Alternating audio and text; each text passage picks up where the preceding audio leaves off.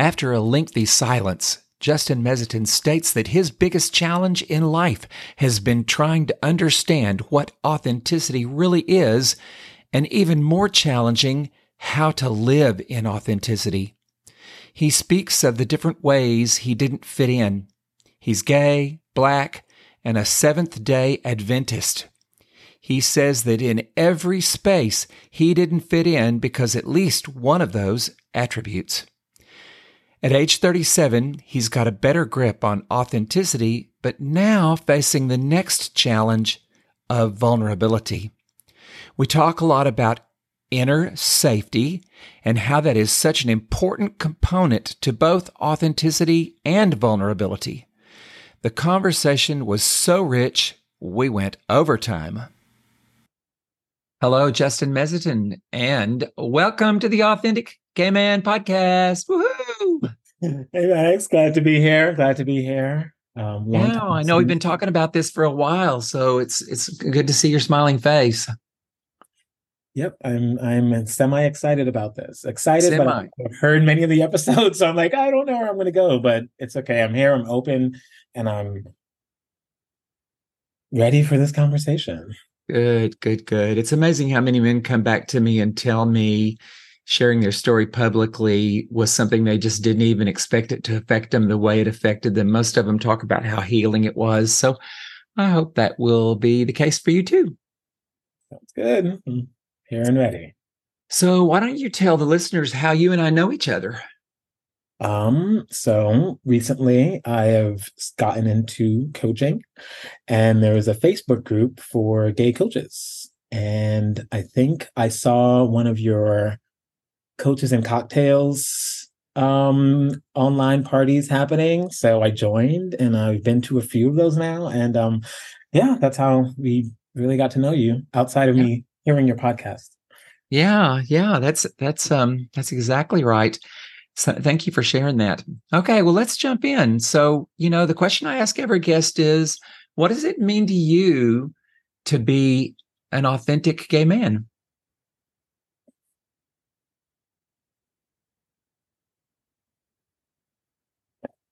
So, what it means to be an authentic gay man to me is knowing yourself deeply enough to express that person wherever you are. So sort of knowing your strengths and your weaknesses and being okay with that, and being able to sort of navigate the world and navigate sort of communities as, I don't say as open as possible, but like productively. Yeah. Beautiful. Beautiful. Anything else? There is, like, sometimes, when you write things down, like, what does it mean to be authentic? And I know I wrote it down somewhere, but I can't see it. But I think that's sort of it. Being able to be who you are and being okay with the response you get, because you know who you are, and being able to navigate that relationship or that conflict even. I agree. I always refer to, for me, I always refer to it as bringing Maddox to the party. Mm. How many times have I been somewhere where I didn't take Maddox to the party? It was like some other mask or persona that showed up. And so that's how I term it, bringing Maddox to the party. All right. Well, let's talk about what you're really here to talk about, which is your life's journey, your story. Question. What has been the biggest challenge in this lifetime that you've gone through or are continuing to go through?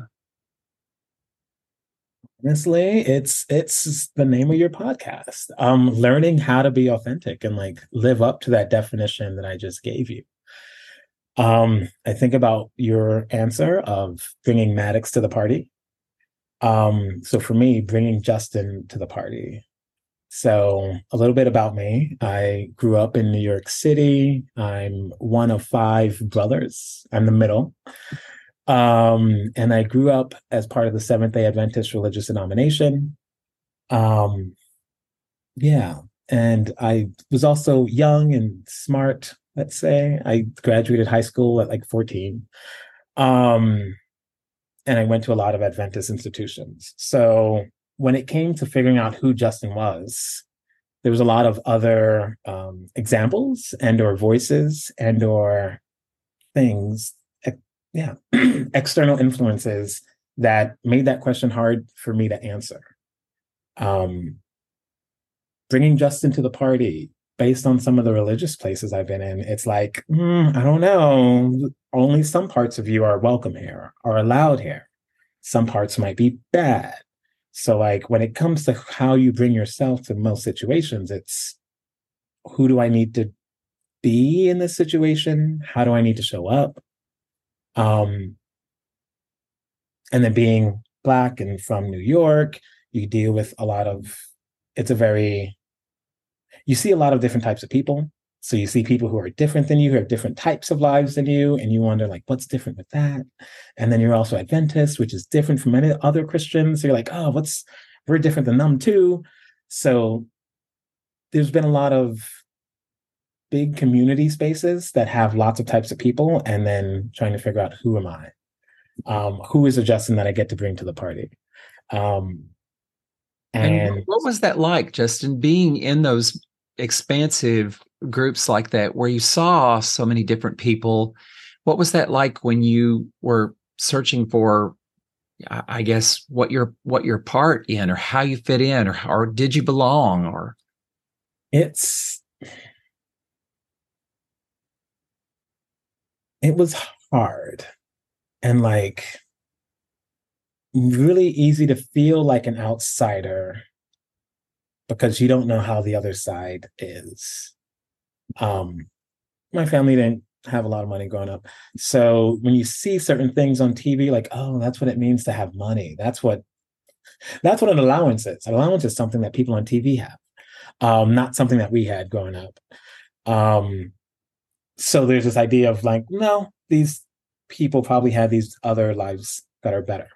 And even when it comes to being an Adventist, so like one of our big things is we celebrate the Sabbath, similar to like Jewish people. So like Friday night into Saturday. So even just that from other Christian types of denominations and people, you're like, oh, we're different. We're doing church things on Saturday and then other things on Sunday. So you feel different because you live a different lifestyle than people.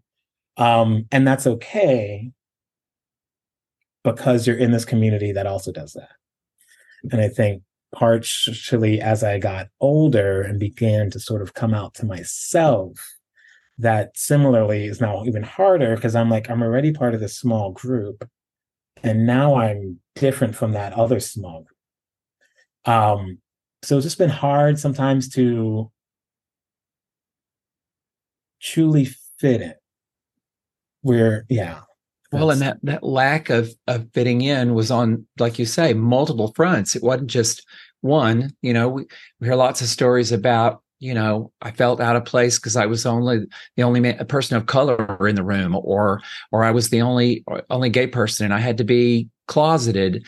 But between those two and your religion, it was on every front, wasn't it? Just kind of feeling like that there were so many things that set you apart. Yeah. And like, it happens on all those fronts. And then like when you're in that religion, right? So then it's, you know, maybe I'm not gay because I'm part of this group and they don't think this is allowed. So how do I fit there?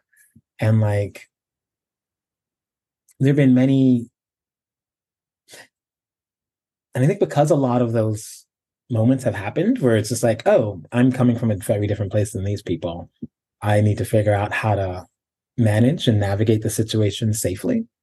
Even sometimes in other certain, now that I'm older, there are some other circumstances that I'm in where sometimes I still ask myself that question. It's like, what do I need to do to fit in? You know, can I bring Justin to the party? What version of Justin is allowed here or makes sense to being here? And it's definitely a work in progress. Something that I'm, always sort of learning and thinking of how best to be grounded. May I ask how old you are now, Justin? I am 37. So spin out. 37. And sometimes I think about that. I'm like, wait, I'm almost 40. Some of these answers, some of these questions I probably should have answered. And I've got a bunch of nieces and nephews. I'm like, what is family going to mean for me? Like, what can that look like? When do I start that journey? But yeah. Well, you know, the good news is there's no wrong answers, really. It's all up to you. Yeah. I that makes sense. And I agree with that. And that's something I'm trying to learn. And at the same time, what I realize as well, I'm in my quest to be authentic. One of the things that I've had to unlearn is judgment. I feel like there's just a lot of, sometimes I think there's judgment on one side and then curiosity on the other. And you mean coming from other people or yourself? From within, where it's, you know, every situation, it's, you know, is this thing good or bad? Should I go this way or that way? More so than whichever way I go, I can be curious. It's okay to go that way. How can I be more curious about my own experience? Or if there's a hard conversation that I want to have, how do I have that conversation being curious about myself instead of being like, well, am I right or are you right? Am I wrong or are you wrong? How do we navigate this? And I think, especially religiously, I just come from this place of there's a right way to be or right way to do things. So it's not about, you know, choosing the best way to live. It's about, okay, what's the best way to live? And then how do I do it that way is a lot of the programming that my mind tends to get stuck in.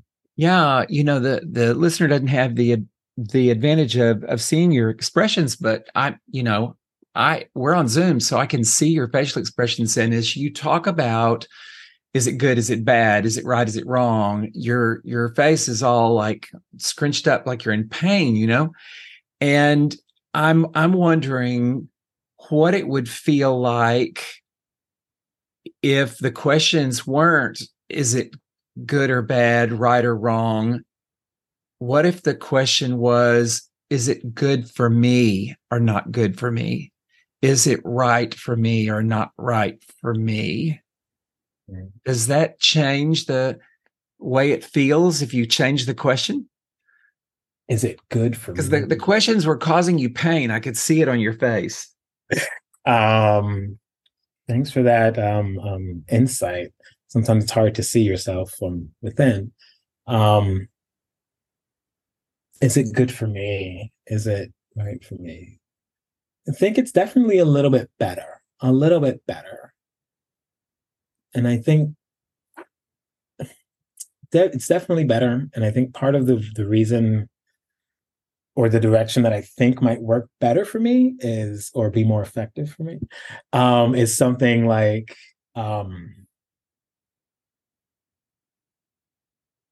maybe is it more effective for me? Did that work for you? Like, can we learn? Because sometimes I'm just like, I get stuck in procrastination because I'm like, well, I need to know, is it right for me? Well, it could be. Maybe it's not right for me. Maybe there's a better thing for me, instead of we can learn through the process, I think.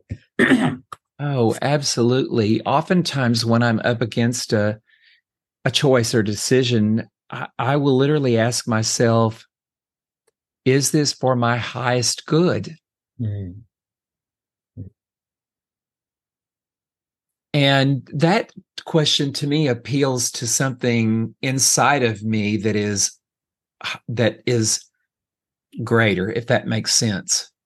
Yeah. You know, I kind of feel like I wonder if sometimes when we're in the right and wrong conversation, we're in our, maybe what would be called our lower self. And when we're in the what would serve my highest good, we're in our higher self. It's a totally different, it's operating from a different place, perhaps. Yeah, I think it does definitely help. I do think sometimes thinking of it's not about wrong or right or the judgment of it, but just being, I don't know, maybe more intentional. Maybe it's like, what's my intention with this? And If I like my intention, then it's for my good. Even if someone else might say it's bad, but if my intention I'm bringing to it, then maybe that might be a little more. You know, when it comes right down to it, nobody can tell you what's right or wrong for you but you. Now, people will try to. We've all had people in our lives that have tried to tell us what was best for us. Parents are notorious for that. So I'd like to back up for a minute. You talked about the influences of the religion, the different aspects of growing up, and I'd kind of like to unpack a little bit of that and kind of let you take us on the journey, because you were talking about growing up. Now you're 37, you know, and so there's been this journey for those years through adulthood. How have you learned to navigate that? Oh, gee, the religion told me this aspect of me is bad, or, you know, people that I was exposed to over here told me that I wasn't good because of the color of my skin, or the varying different things that you've experienced. I think that I'd love to hear, and I think the listeners would get great value out of how you navigated that, how you overcame some of those, and where you are now. And I get that you're kind of still in process. And of course, that's okay, because we all are. You never get too old to be in process. God forbid if we ever arrive, you know, because then what? Yeah. So I guess it's, for a lot of my life, I learned to be more attentive, to be more attentive, and my brain likes to overact, likes to do a lot. So, and that has been super helpful. Growing up, Adventist, we love education, Christian education. So all of my schooling officially was at an Adventist institution. So like I went away to a boarding school, that was Adventist, and the college that was Adventist. And when you're in a place that is very, that likes to say they have the truth and knows what's right, it's easy to give the right answer, right? Like, you know, how's it going? Fine, XYZ, here's this, here's what we can talk about, here's what's off limits. So sort of just like paying attention to the spaces and, you know, being how safe can I be there? So I think that started what I was going through. And like I say, being smart and my brain was active. So I went away to boarding school for high school when I was 12, and I graduated high school at 14. And then went to college. And it wasn't until sort of after college where I think it was my birthday. I just turned 20, and it was my first official day at work.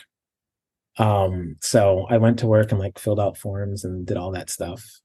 And then I came home, came back to the dorm because I was still on campus. And then someone called me, and I was expecting it to be like a birthday call because it's my birthday.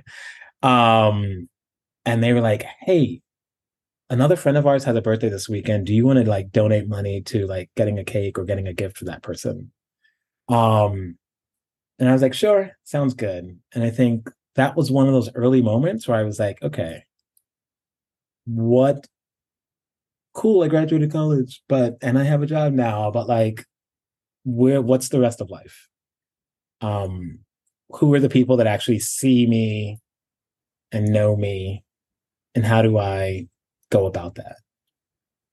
So I think that's sort of what started me more proactively in this queer journey of mine, where it's like, okay, if I know the Adventist people may not accept me for being gay, and most families also Adventist, so I don't know how they're going to take things, how do I go out into the world and like meet other people? How do I find what it means to be gay? How do I find what it means to make friends outside of this Adventist bubble? And in that journey, I think that's probably where a lot of the judgments came more to the surface. The first time I had a friend who was like, yes, I'll have bacon on that thing, on that burger. Party was like, how could they have bacon? Like pork, because we didn't eat pork or shellfish or any of that stuff either. So there was a lot of just like, huh, they're still cool people. They're friends. The first queer friends that I made, they really helped my journey. So this is back in 2006. There are no smartphones. There are no Grinders or any other those things on your phone. You had to go to apps and sites. And one of the things that I did was Craigslist, because I use it to look for a job. So I can also use it to see like men seeking men, or just like platonic, like strictly platonic connections and stuff. So I put up a post on there. Let's change that. I put up multiple posts on there, but one of them where people responded in a productive way. Somebody responded, was like, oh, you're looking for friends and stuff. And I saw this post and was talking. So we were just chatting on like AIM or whatever messenger platform back then. And he was talking about him and his boyfriend. They would watch Project Runway or have like game nights. And I was like, oh, I love games. That sounds cool. Project Runway, not so much, but whatever. And they're like, yeah, we live in Virginia. And, sometimes people come over, they watch the game. If it's too late, they'll stay over and there's a futon you could sleep on. And then either later that day or the next day, they're like, hey, do you want to get coffee? Like one of them was like, do you want to get coffee or something? And I was like, you know what? There were a lot of red flags going up. Like, why would they offer me to sleep on the futon? Like, I don't know who these people are. I've never met them. Like, sleep on the futon? Like, what does that really mean? But we like met in like DuPont Circle here in DC. Seemed cool. I was planning to go to Pentagon City Mall to like get a new work outfit. And they were like, we live by there. I'll go. So while I was shopping, they had to leave. And then that same evening, they like sent me a message being like, hey, my boyfriend brought home some like Popeyes and we're just hanging out at the apartment right around the corner from the mall if you want to come join us. So part of me was like, you know what? I guess we're going to do this. Let's go. Like, if they're terrible people, at least it's just one day. I don't have to like, there's no further investment. So then I head over to where they live. I go in their apartment, and I think the first thing I see is they like an old school entertainment center. And they had every Nintendo system, like up to that point, like Nintendo, Super Nintendo, 64 and a GameCube. And I was like, okay, these might be sort of my people. And they had Popeyes. It was like 1, 2, yes. And then like I met his boyfriend, and they were just like great people. They're just cool gay nerds. And now, was this your first time to be in the presence of other gay men? Not my first time to be in the presence of other gay men, but most of the experiences I had up to that point were either very recently, like at a club that was 18 and up, because I was still 20 at the time, or people I met through Craigslist or other types of like online stuff, or even like High Five and Friendster.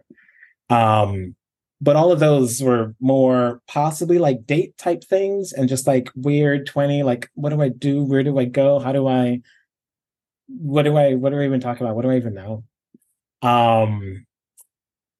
I think that was the first time I saw like a gay couple and someone sort of offer immediate friendship, where it was just like, hey, Justin, we're friends now.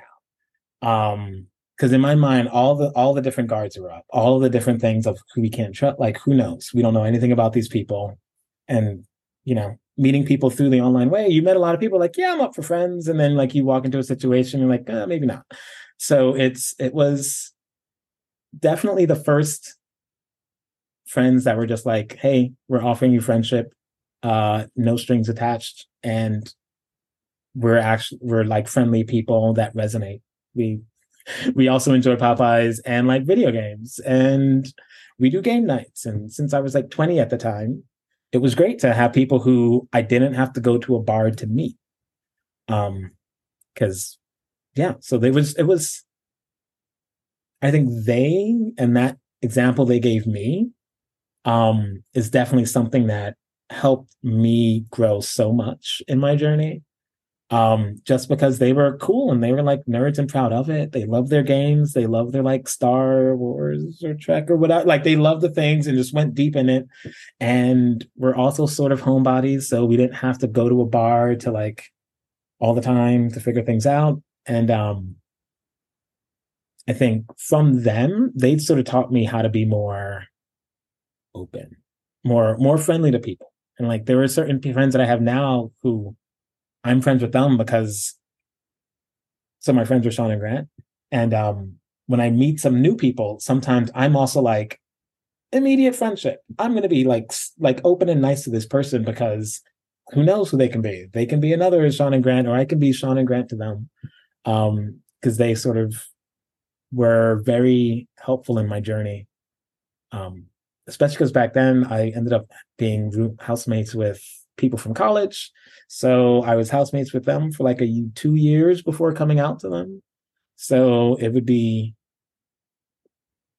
hard at times to be in like a gay space, to go to my first Pride event and then sort of come back home and have to like hide all my Pride swag and paraphernalia because I didn't want them to figure out.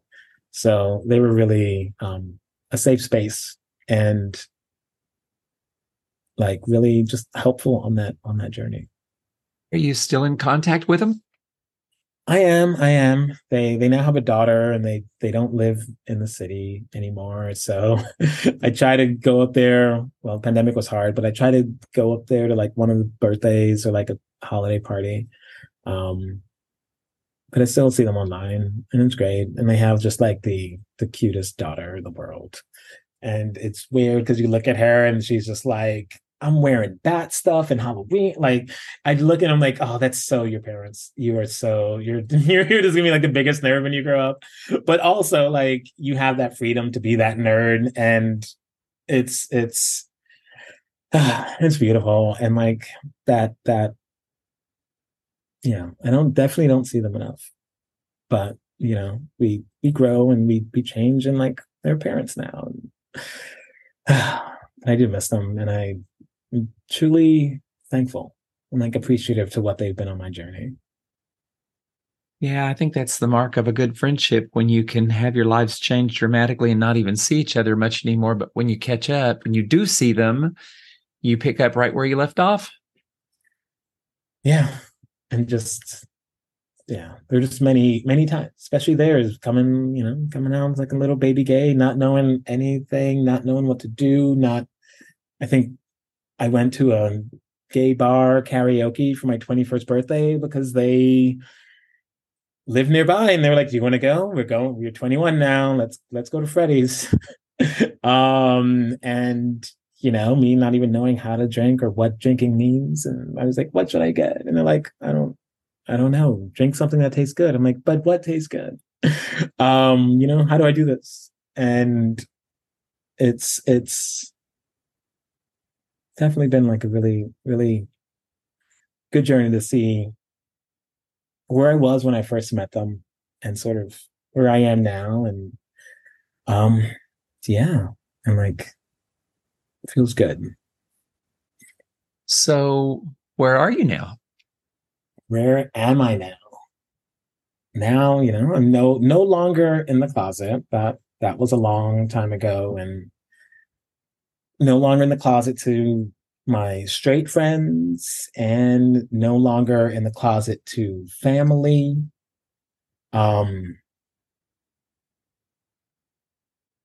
And here in DC, I've never really left the area. So I been connected to a lot more queer networks. And I feel like there's definitely a lot of growth that I've had. And I'm at a place now where it's like thinking of what the next step is. Let me change that. how to go sort of deeper with people. I think it's been easy to connect generally, but sometimes it's hard to go to that deeper level with people. I think just a lot. Yeah. What would that look like if you went deeper? What would that look like for you? Because that could be different for each person. What does going deeper look like for Justin? Going deeper for Justin? I'm going to use your words and say bringing Justin to the party. And I think that's sort of bringing my fears and hopes, which are sometimes the same thing, into actual conversation with friends. I think as I embarked on this entrepreneurial journey, a lot of it started during the pandemic. So, you know, you're sort of stuck at home.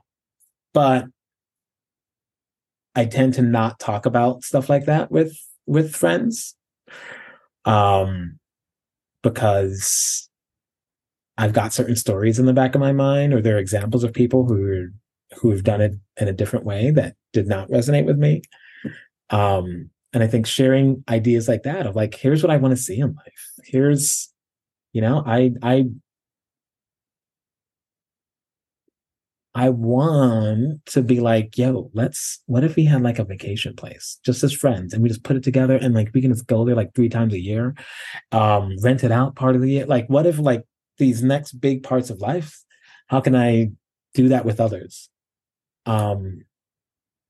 That as I navigate my current and other relationships, being able to sort of bring that out to people to say, this is something I'm struggling with, and not for them to give me an answer of cool, do X, Y, Z, and you'll be good. But we're here with you. We've been there. Now you're talking about vulnerability. I was going to ask you about that, but you just described vulnerability. You know, bringing out and talking about the challenges, the struggles. In order for us to do that, we have to get vulnerable. Now, you talked about going deeper, and I ask about the vulnerability because in my personal experience, the vulnerability is the number one key to deeper. Mm-hmm. Yeah, and I do struggle with that. I think there's, in the back of my mind, part of the fear, the part of the judgment that's there is like, okay, if we're going to go deep, how do I set up a situation? How do I create a situation to go deep, right? Because, how would I say it best? Sometimes, you know, going to show tunes night at the gay bar may not be the place to have that deep conversation. And then I could see myself put up other obstacles to be like, well, today's not a good day because it's Friday. Maybe next week we can go deeper. Maybe, you know, if there's like a one-on-one dinner time situation, and I see, yeah, allowing myself to be vulnerable is definitely an issue. Something I'm working on. But what do you think it is that's holding you back? What's in it? What is it? A fear or an anxiety? What's going on inside of you that says, "Oh, it's Friday. It's not a good day." Yeah,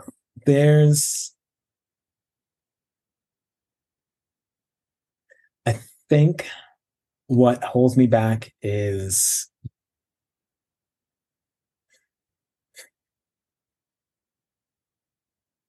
there's the fear there that you can do it wrong. And then I make up a story about what that means for the next step. It's like, okay, if I have this deep conversation with this friend, they are going to say, that's not the friendship I want, and peace out. Would that be so bad?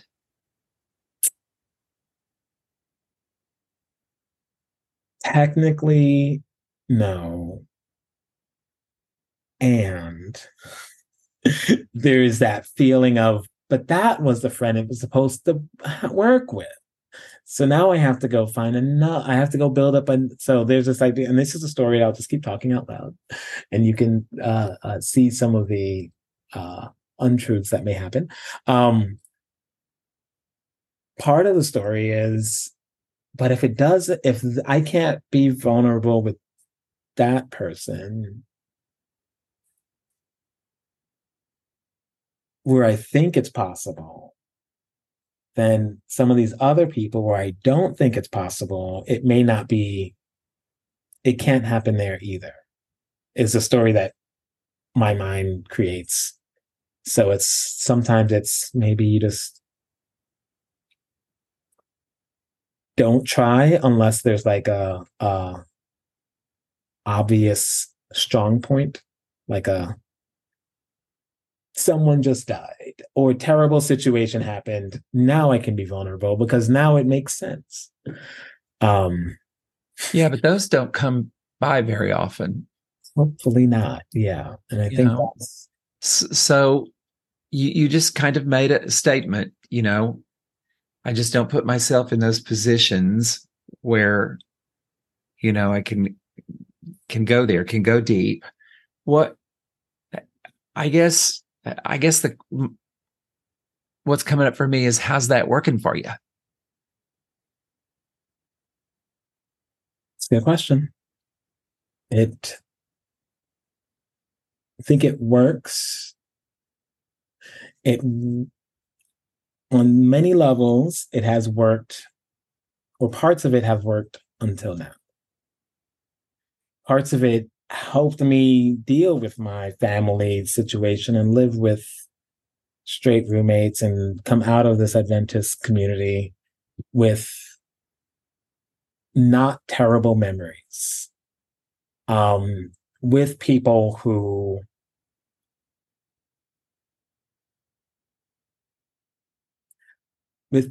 I can see part of their beauty and their love. And I think one of the challenges with that is I haven't had the best examples of vulnerability, let's say in family and other situations. So some of those long-term relationships, I'm meeting the bar that they set. So I'm not saying it's great, and it's not great. But also right now, I can see that right now there is a really big hole. There's not a big hole, but there is a desire for more deeper connection. And it's, yeah. Well, you said it now, but what was coming up for me a minute ago was what I'm hearing that you're not saying is that you're hungry for depth. Yeah. And I think that is true. I am looking for more depth. And is it possible that you're the one that's standing in the way of that depth? It is more than possible. It's probably, you know, 80% that. So you said something earlier I want to speak to you. You said you had this friend, you know, and it was hypothetical. And what if I go deep and then he says, that's not the friendship I wanted. And he, you know, vacates the premises. Mm-hmm. You know, I've kind of gotten to where I celebrate that now. Like, I really celebrate when somebody vacates the premises. Yeah. I mean, you're having a hunger for some depth.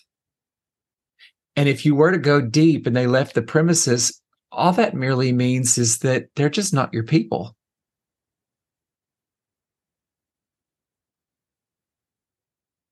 Yeah. So I think we sometimes, and I've certainly done this, made it about me. oh, I'm wrong, I'm bad, I'm not likable, I'm not lovable. You know, they vacated the premises. What did I do wrong? But now I can look back and see they vacated the premises. What did I do right? Instead of what did I do wrong, the question is, what did I do right? When somebody vacates the premises for whatever reason, they're generally doing us a favor. It's not easy to see it in the moment, though. Yeah. And I definitely would not have gone to that question. What did I do right? Yeah. You know, I find vulnerability to be, and I talk about this a lot, a polarizer. You know, without a polarizer, you got people that like you, you got people that don't like you, you got people that are somewhere in the middle riding the fence, you know, and oftentimes you don't really know necessarily where they are. But when you openly get vulnerable in your public spaces, in your circles of friends, it polarizes that situation. It literally makes people look at you and go, they're either a hell yes or they're a fuck no. And there's not much in between. And you know where you stand. They either love you and they want to sit right next to you, or they scream and run in the opposite direction. And that's beautiful, I think. You know, when it came into view and I finally figured out the power of vulnerability. Oh my God. Yeah. And I see it and I feel like it's when I think of it, like I see that and then I'm like, okay, how do I see that for myself? And then part of it, I think, is sort of like going to the gym. It's like the first day you go, you're not going to bench a bunch of weight. And when you say that like the people saying, yay more or fuck no, part of me like thinks, like goes back to like a time when I was much younger and there's this element of safety, but like I need to be safe. There's physical safety involved if the people around you are a fuck no to you. Yes. There can be, you know, so I'm not saying we go out into the world and we be vulnerable always anywhere with everyone. No, you know, I think there are those places, you know, Dwight, my partner, and I, we walk in public spaces holding hands. Doesn't matter where we are. We hold hands.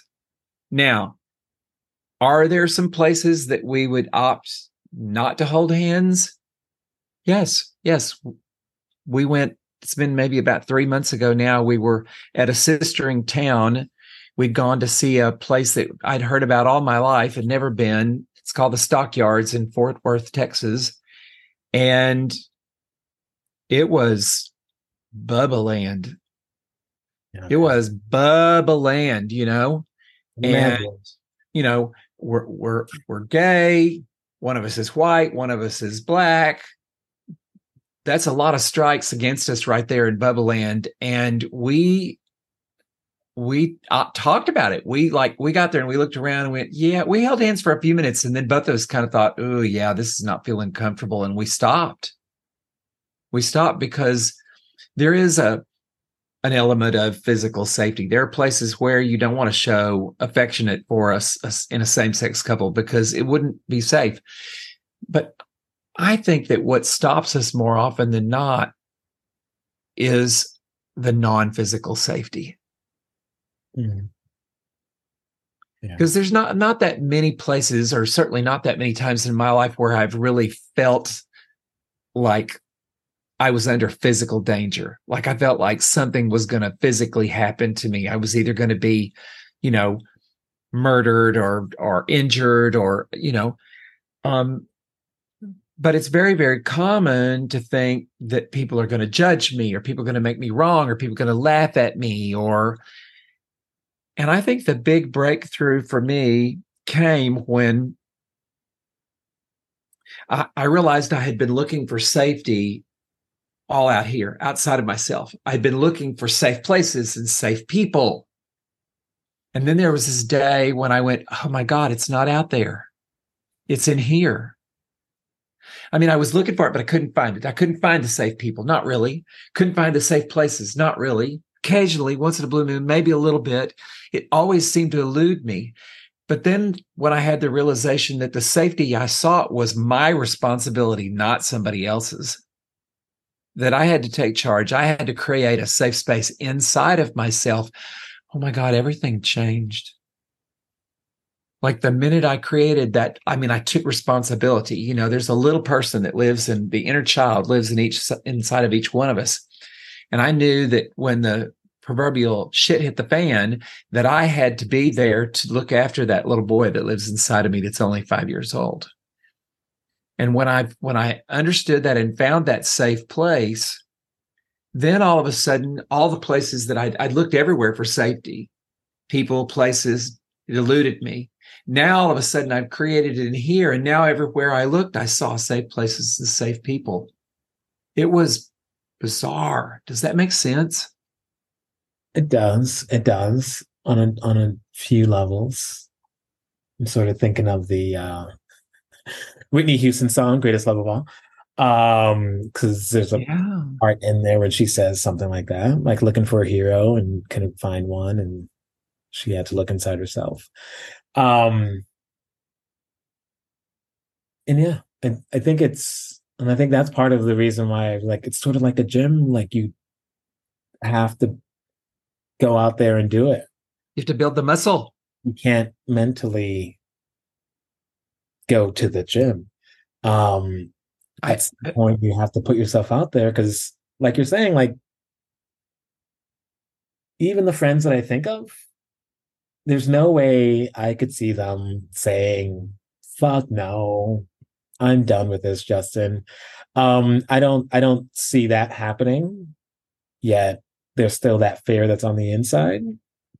And it's more, you will never know until you do. You'll never get until you go. Well, and the beautiful thing about it is, in that moment, you find out who your friends really are. Yeah. You know, if they're a fuck no, they weren't really your friend to begin with. I want to share a little story with you. Last week, or actually it wasn't last week, it was the week before, Dwight and I went to Austin for a Brandon Burchard. His name's hard to pronounce. Brandon Burchard, a 3-day intensive called Growth Day. There were 1,500 people in the room, and it was high energy and it was extremely intense. And throughout the 3 days, he would say, okay, I want everybody to get in groups of 5. Pick your 5, you know, and you just grab 5 people. Well, 4 people being one person, grab 4 people. So total strangers, didn't know a soul. And then he would give us like 5 questions. He said, okay, you're going to have 5 minutes each. So, you know, 5 times 5 is 25 minutes. We would have 25 minutes with this little party of 5 people.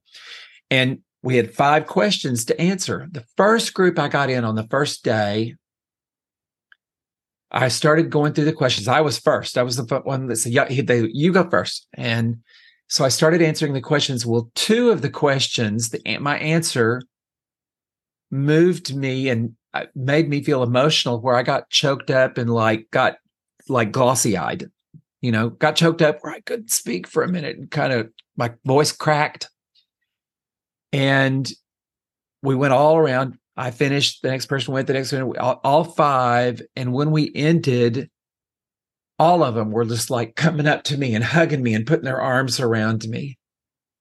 Right. You know, just, it was like, vulnerability is like, it draws people to us like a moth to flame.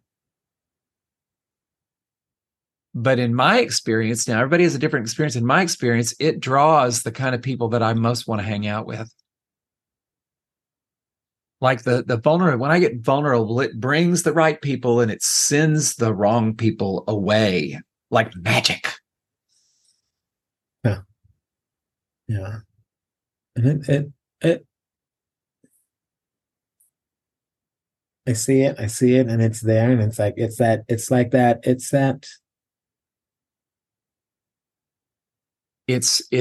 a nebulous cloud. You can see it up there, but you can't reach up and grab it. A little bit. It's like that, or it's like, you know, the idea of like the hero's journey, and like, you know, you're invited to go on this thing. And sometimes the other person's like, no, I don't want to do it. I don't want to do it. Yeah. Sometimes I see like that. Sometimes where I am, where it's like, you know what? I don't want to go there. But also I think that is the next step. So let me ask this. How do you respond when somebody gets vulnerable in your presence?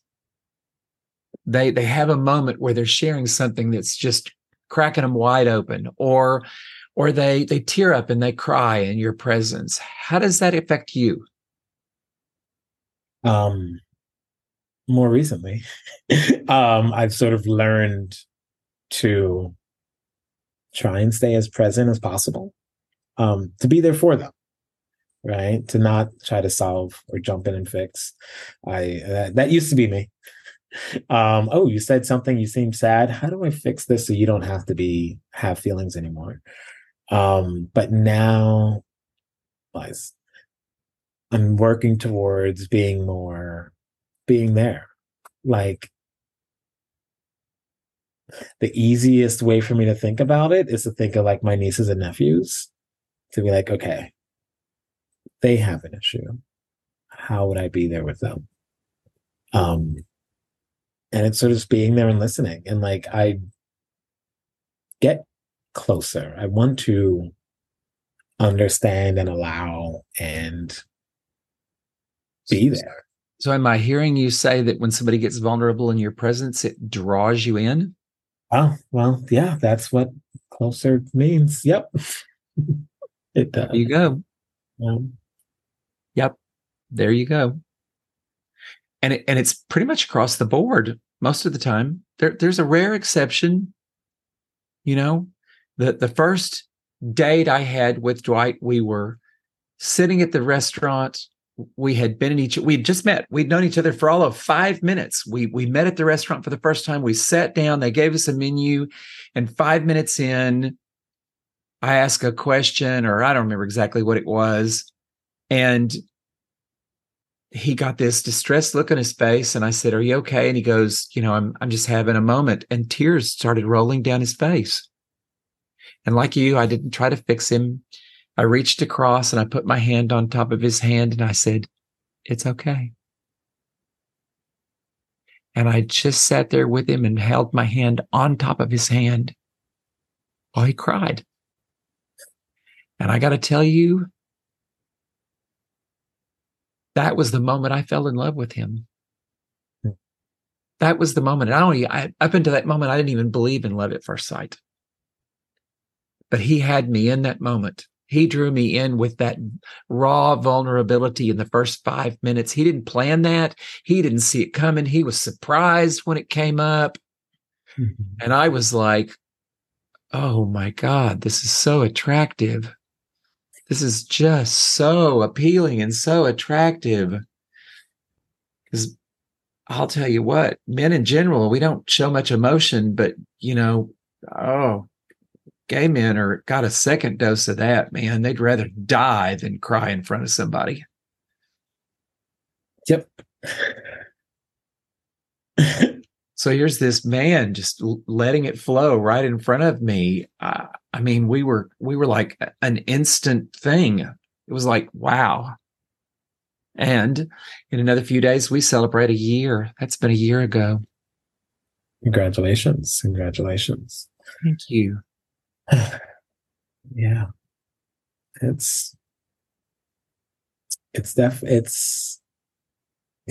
think the sometimes it's for me thinking of how to make it you know, I just want like a nice little, I want like an on-ramp is what my mind says. It's like, I'm the person who gets into a pool, like toes at a time. It isn't always the best way to get into a pool. It's actually not the best way. It's not, but you know, if it's your way, it's your way, and that's okay. Yeah, it takes time, but I get there. And if I can get into a cold pool, I can be vulnerable. You know, I have a friend. We've been knowing each other now for, we met in March of 2019. So I guess in 24 we'll be 5 years friends. And we were having this conversation about vulnerability. And he could see the value. He loved how he could watch me get vulnerable. He could see it, but he couldn't do it. I just kept holding space for him, holding space for him. And this last year on New Year's, a boyfriend that he had been seeing for quite some time broke up with him on New Year's Eve. And he called me, I don't know, a day or two later. And we were on a Zoom call. We always get on Zoom. And he started crying. He had his breakthrough. I mean, he had his breakthrough. It just cracked him wide open. He couldn't hold it back any longer. And he started crying. And his life has been completely different this year since he finally had that moment where he had the breakthrough with vulnerability. And he just kept saying, oh my God, I finally get it. I finally get it. I know why you've been holding space for me and why you've been encouraging me. I finally get it. And we talk about it still almost every time we Zoom every Friday. He lives in a different country and we Zoom every Friday, and every single conversation at some point we'll have at least some aspect where some period of the conversation where we'll talk about vulnerability, because it's such an important component of the life we really want to live. You know you want to live it, or you wouldn't be, you know, yearning and having this conversation. And, you know, everything happens in its own time. Yeah. And that's. Yeah, I'm always like tossed between those two things. Of it, everything happens at its own time, and you also have the opportunity to make a decision now. And sometimes just learning to be okay with it, and so can I ask a deeply probing question? Go for it. So here we are. We're on this podcast talking about your life. Mm-hmm. And this would be, if you're going to jump into the pool all at once, the ultimate opportunity. But if you were going to, right now, in the moment, talking to me, go mm-hmm. into vulnerability, and you know I'm not going to judge you or leave the room because I'm an advocate, I'm holding space for you, what would you say? What would you do? What would it look like if you were going to get vulnerable right now? I were to get vulnerable right now, I need something to ground me, because my mind goes in all different directions.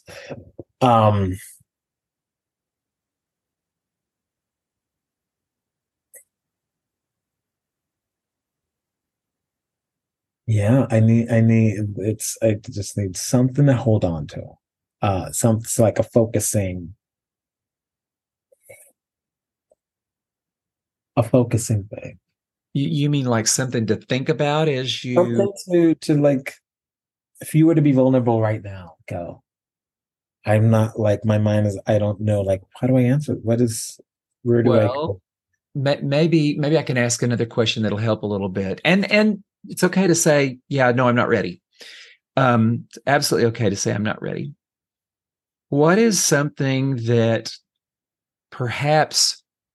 you have a great deal of shame about? You carried it for a long time. You never talk about it. You never told anybody, but it's something that you carry. It's a weight on your back that you carry. something that happened maybe in childhood or young adulthood that you just feel shame about, so you never talk about it. And nobody in your life knows. We all have that. I mean, somewhere in there, we all have that. Mm-hmm. And it's okay to say, yep, not ready to go there, Maddox. Yeah.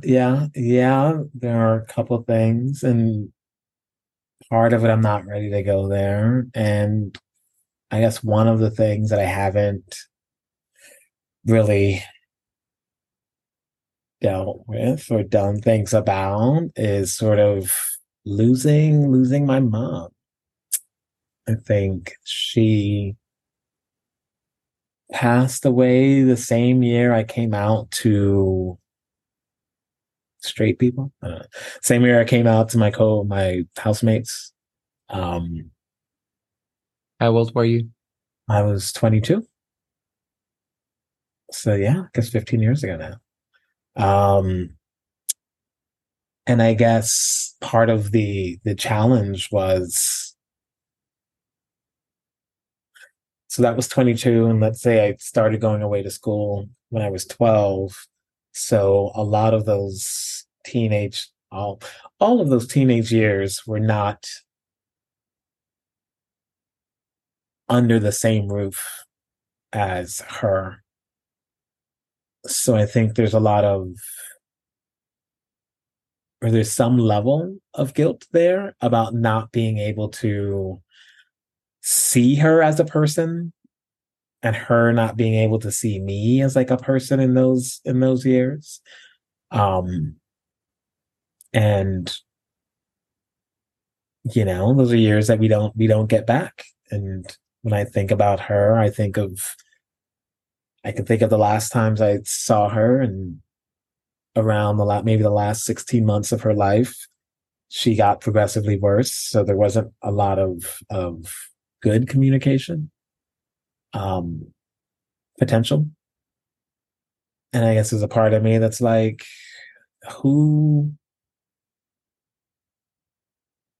what would it have been like to have an adult conversation with my mom? What would it have been like to hear her speak about the fears and hopes she had for her life, and for me to share my own? What are you feeling as you think about that memory? There's a little bit of guilt there. Like, I should have, could have been more present. Could have wrote back home more. What's on the other side of the guilt? A little bit of the sadness and grief that there are, you know, some missed opportunities. And this person who birthed me, and when you came out to her, was she accepting? I did not come out to her. I think I did not come out to her. By then she was like, let's say I came out October 2008. She passed in December 2008. And even, I think the last time I saw her on the holidays, but before that, there was her birthday in May. And I think I was up there, and it was either May or December. And I was like, is that you, Justin? Are you like, yeah, I'm here. I'm like, how's school? I'm like, I graduated. It's like, really? I don't remember. And like, her mom, she was losing some of her memories.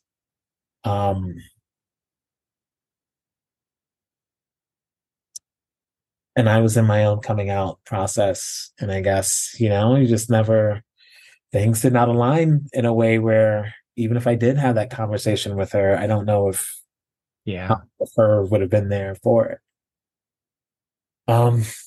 And yeah, and I guess there's some sadness there, and you know, some opportunities where I, you know, wasn't around much because I was a teenager in college, and what are you gonna do? Yeah. I had to be responsible to figure out life. Does it feel vulnerable talking about this? It does. It does. I don't think I've said most of those words. I haven't said that, which, you know, with most people, including brothers. So in that place of vulnerability, talking about the memory and your mom, are you talking about the way it feels? Are you actually feeling the way it feels? Talking about the way it feels, for sure. And there are some levels of feeling the way it feels. Would it feel more vulnerable to go into those feelings, to allow yourself to feel those feelings right here in the present moment? It could. And I guess that's part of this. Sometimes I struggle with feeling the feelings. I struggle with feeling the feelings, and I don't. I suspect that's a safety thing. And I maybe just like to suggest and propose that you kind of think about that. And I don't mean that you feel unsafe with me. I think it's more that you haven't maybe created that safe space inside of you. Can't know that for sure. It's just a hypothetical. And I guess sometimes people say words in ways that resonate a little more. And with you saying, creating that safe space inside of you, that I've not heard those words in this context before. I think that may be your key to finding your vulnerability and being able to express your vulnerability. You're wanting to go deeper. You're hungry for it, but you haven't yet created that safe place that allows you to get vulnerable. Once again, hypothetical. It's like the shoe fits or it doesn't. Yeah. And you know, I guess as life goes on and continues, and I learn different books and hear different teachers and people who inspire, every so often, you know, someone says something slightly different than the way everybody else has set up before. And it's like, oh, that's what they meant. Because I think sometimes when it comes to, you know, people saying feel your feelings, I hear that a lot more recently. It's like, what does that mean? Yeah. Like, how do I feel them? I don't know. But I think creating that safe space inside to feel your feelings, creating that safety there, I think that adds a new lens and perspective. Are you familiar with inner child work? A little bit. There are a variety of books. If you just go to Amazon and search, there's some really good stuff out there. But I personally think inner child work is the key to so much of our inner world and dealing with our past and our traumas. You know, we all have a wounded child that lives inside of us. And when we can tend to that child's wounds the way we would actually tend to a real child's wounds, healing takes place. The inner child work has been super powerful in my experience for me. You know, different people resonate with different concepts, but it's been pretty powerful for me just to realize that until the day I take my last breath, there will always be a 5-year-old child living inside of me. and that he's, you know, he's helpless and completely dependent and looking to me to keep him safe, to take care of him and keep him safe, because he's not capable of doing that for himself.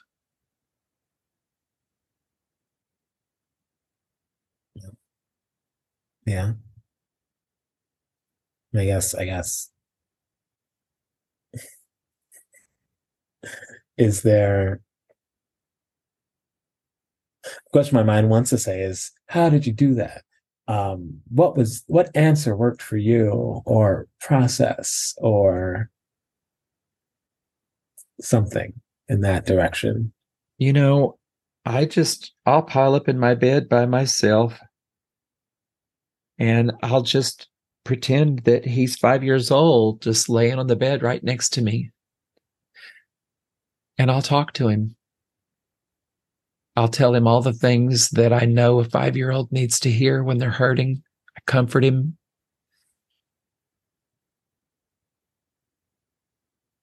I tell him that I'll do anything it takes to protect him. I won't let anything bad happen to him. I literally pretend I got a small child that I'm responsible for. Yeah. You know, if you were a father and you had a 5-year-old, there'd be certain things that you'd know to do to comfort them, to keep them safe. You know, you'd just do what it took.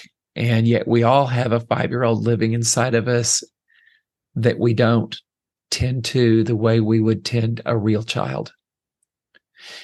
We make it a little more complex than it has to be. You know, when I'm feeling down and out, I'll pile up in my bed and I'll put my hands on myself and I'll pet on myself just the way I would if there was somebody next to me that I loved deeply.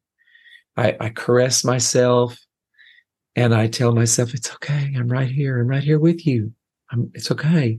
And it's amazing how soothing that is. And it was necessary because I've lived alone a lot of my adult life. I've had relationships, but I've also had long periods of single. And so I had to learn how to do it all. I had to, you know, as gay men, we're always very aware of the, you know, sex and masturbation, how we pleasure ourselves, but we don't talk about how we pleasure ourselves with emotional, physical affection that isn't sexual. And I will literally, in single times when there's been nobody to caress my face and look into my eyes, I will caress my own face and hold a little hand mirror in front of my face and look into my own eyes. I will give to me what I would give to somebody that I was completely in love with. Wow, that's... And it's amazing. It's not easy at first. Looking into your own eyes for a long period of time is not easy at first. I mean, some people report they can't do it longer than a minute. It's just, they have to look away. It's uncomfortable. Yeah. Okay. And those are some very tangible things I can do. So let's bring kind of full circle, because we've gone well over time, which is okay, because this has been really, really rich. What, through our conversation today and the things you've shared and the parts of yourself that you've revisited, what's come to light, or what are you walking away from this conversation with that you didn't have when we got on the call?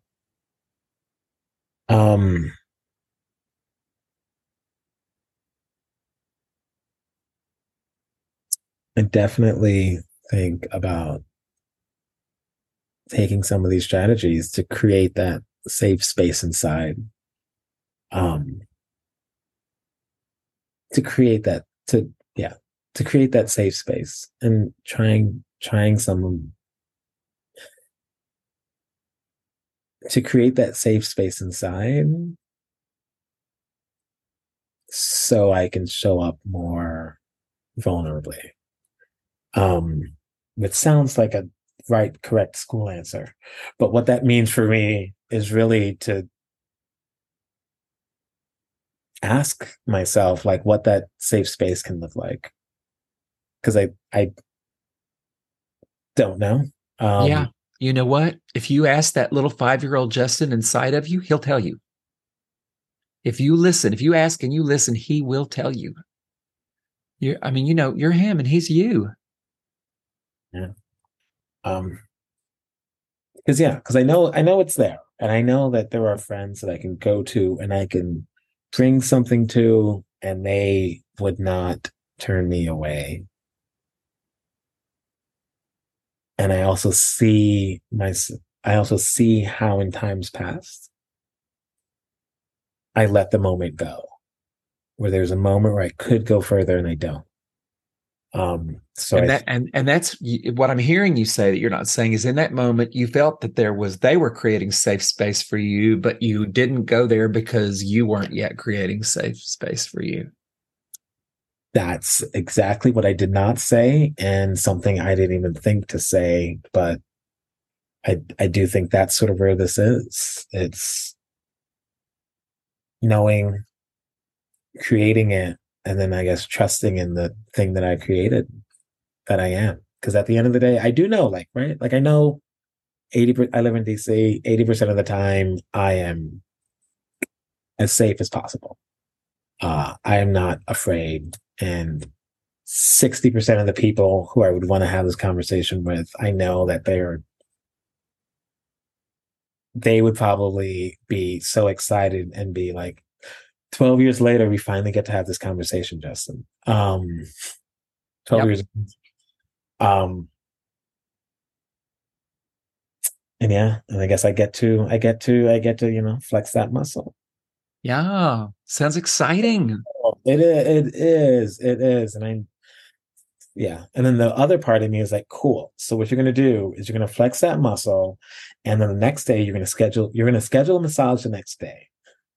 And then you're going to flex that muscle. So no matter how it goes, there's a massage on the other side, and there's like this play element. There's this like a little reward for yeah, a little happiness celebration. There. Yeah, and that sounds amazing. Sounds amazing. Well, this has been an amazing conversation. I've loved where you've gone with this. Because what you started off saying, the biggest challenge was being authentic, and then we came into the vulnerability piece, and to me those are two different things. Yet they work very well together. They're like cousins. Authenticity and vulnerability to me are not exactly the same thing, but they work hand in hand. You can be authentic without being vulnerable, but it's really hard to be vulnerable without being authentic. Mm-hmm. That's my take. So I love your, I think that without you realizing it, you have gotten vulnerable today, especially in these last few minutes. You tipped your toes into some area. And I think it's always very vulnerable to say, I'm the problem. It's not out there. It's in here. I'm the one that's holding me back. That in itself is a form of vulnerability. So what do you say? You ready for some rapid fire questions? Yeah. Let's go for it. I am ready. Okay. So what matters most to you and why?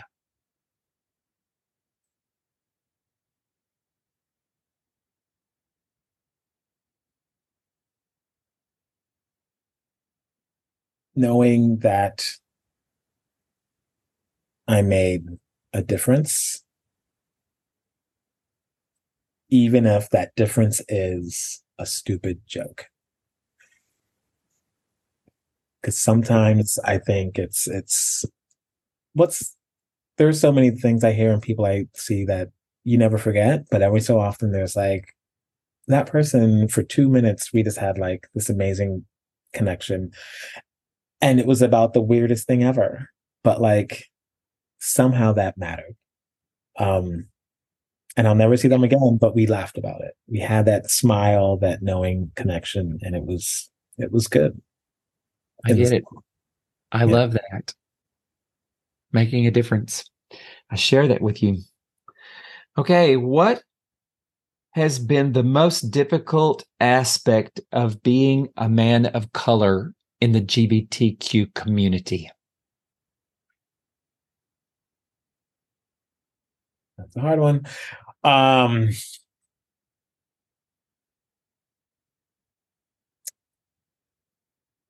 There is a level. There is a level of preference, sometimes racism or bias. And what makes it worse is when I assume that before I know anything about the space.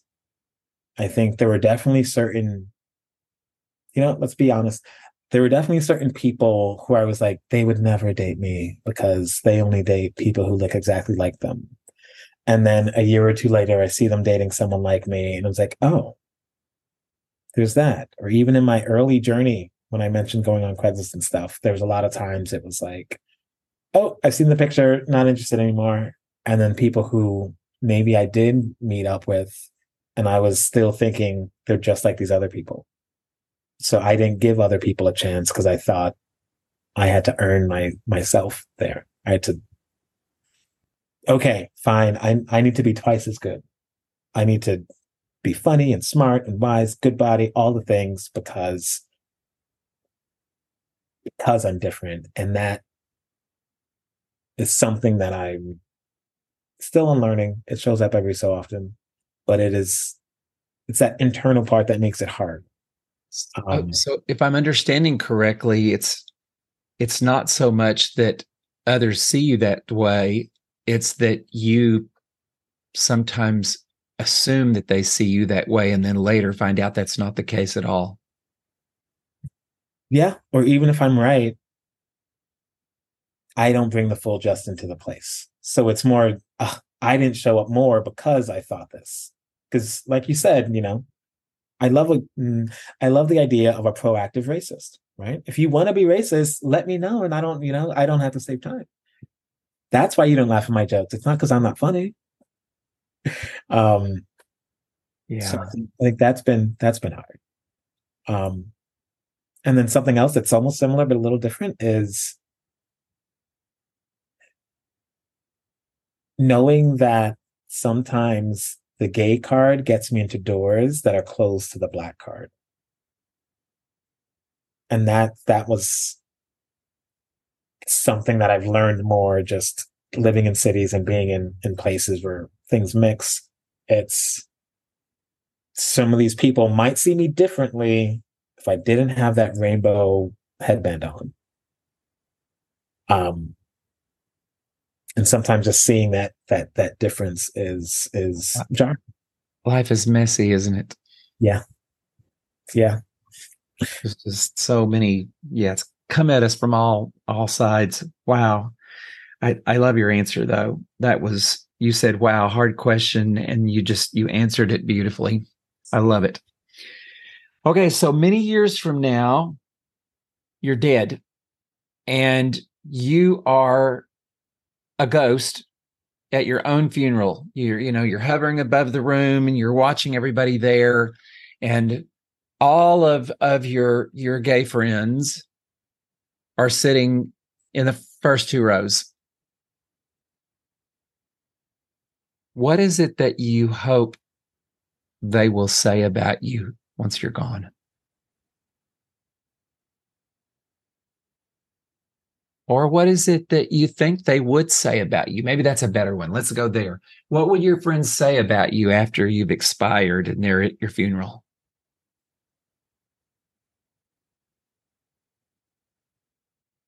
If it wasn't for Justin, I would hate three of you in that front row. But Justin brought us together in joy and laughter. And we was able to create this connection that I've enjoyed, both the stupid jokes, but also the people he put me in contact with, like the community that we built together, that didn't make sense and doesn't make sense in some ways, but Justin somehow brought y'all together. Oh, that's beautiful, Justin. So you're a connector. Yeah. Yeah, we share that. I love connecting people. That's awesome. All right. I love it. This was amazing. How do you feel about our conversation today? Well, I feel good. I feel good. I feel good.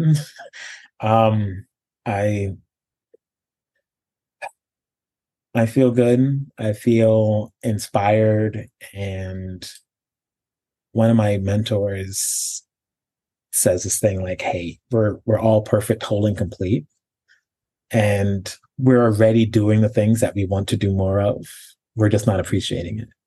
And I think by being able to be here with you and tap into sharing parts that I don't usually share and being vulnerability, like it, I'm still alive. And that it's possible to take this feeling and take this experience and hopefully, no, not hopefully, and apply it in other areas of my life where it's a little bit more challenging. So thank you for the inspiration, motivation, and the mirror that you held up to help me see myself a little more clearly. Well, thank you for putting your toes in the water and testing the vulnerability out a little bit. You did take some steps in that direction today, and I feel very honored that you chose to do that with me. You are more than welcome. Thank you. And I just want you to know, and I mean this, you know, I say this most of the time at the end because most everybody comes on here and gets vulnerable, but I definitely see you as an authentic gay man. We're all in different places on that continuum, but you're on the path. Thank you. That's what's important. Thank you.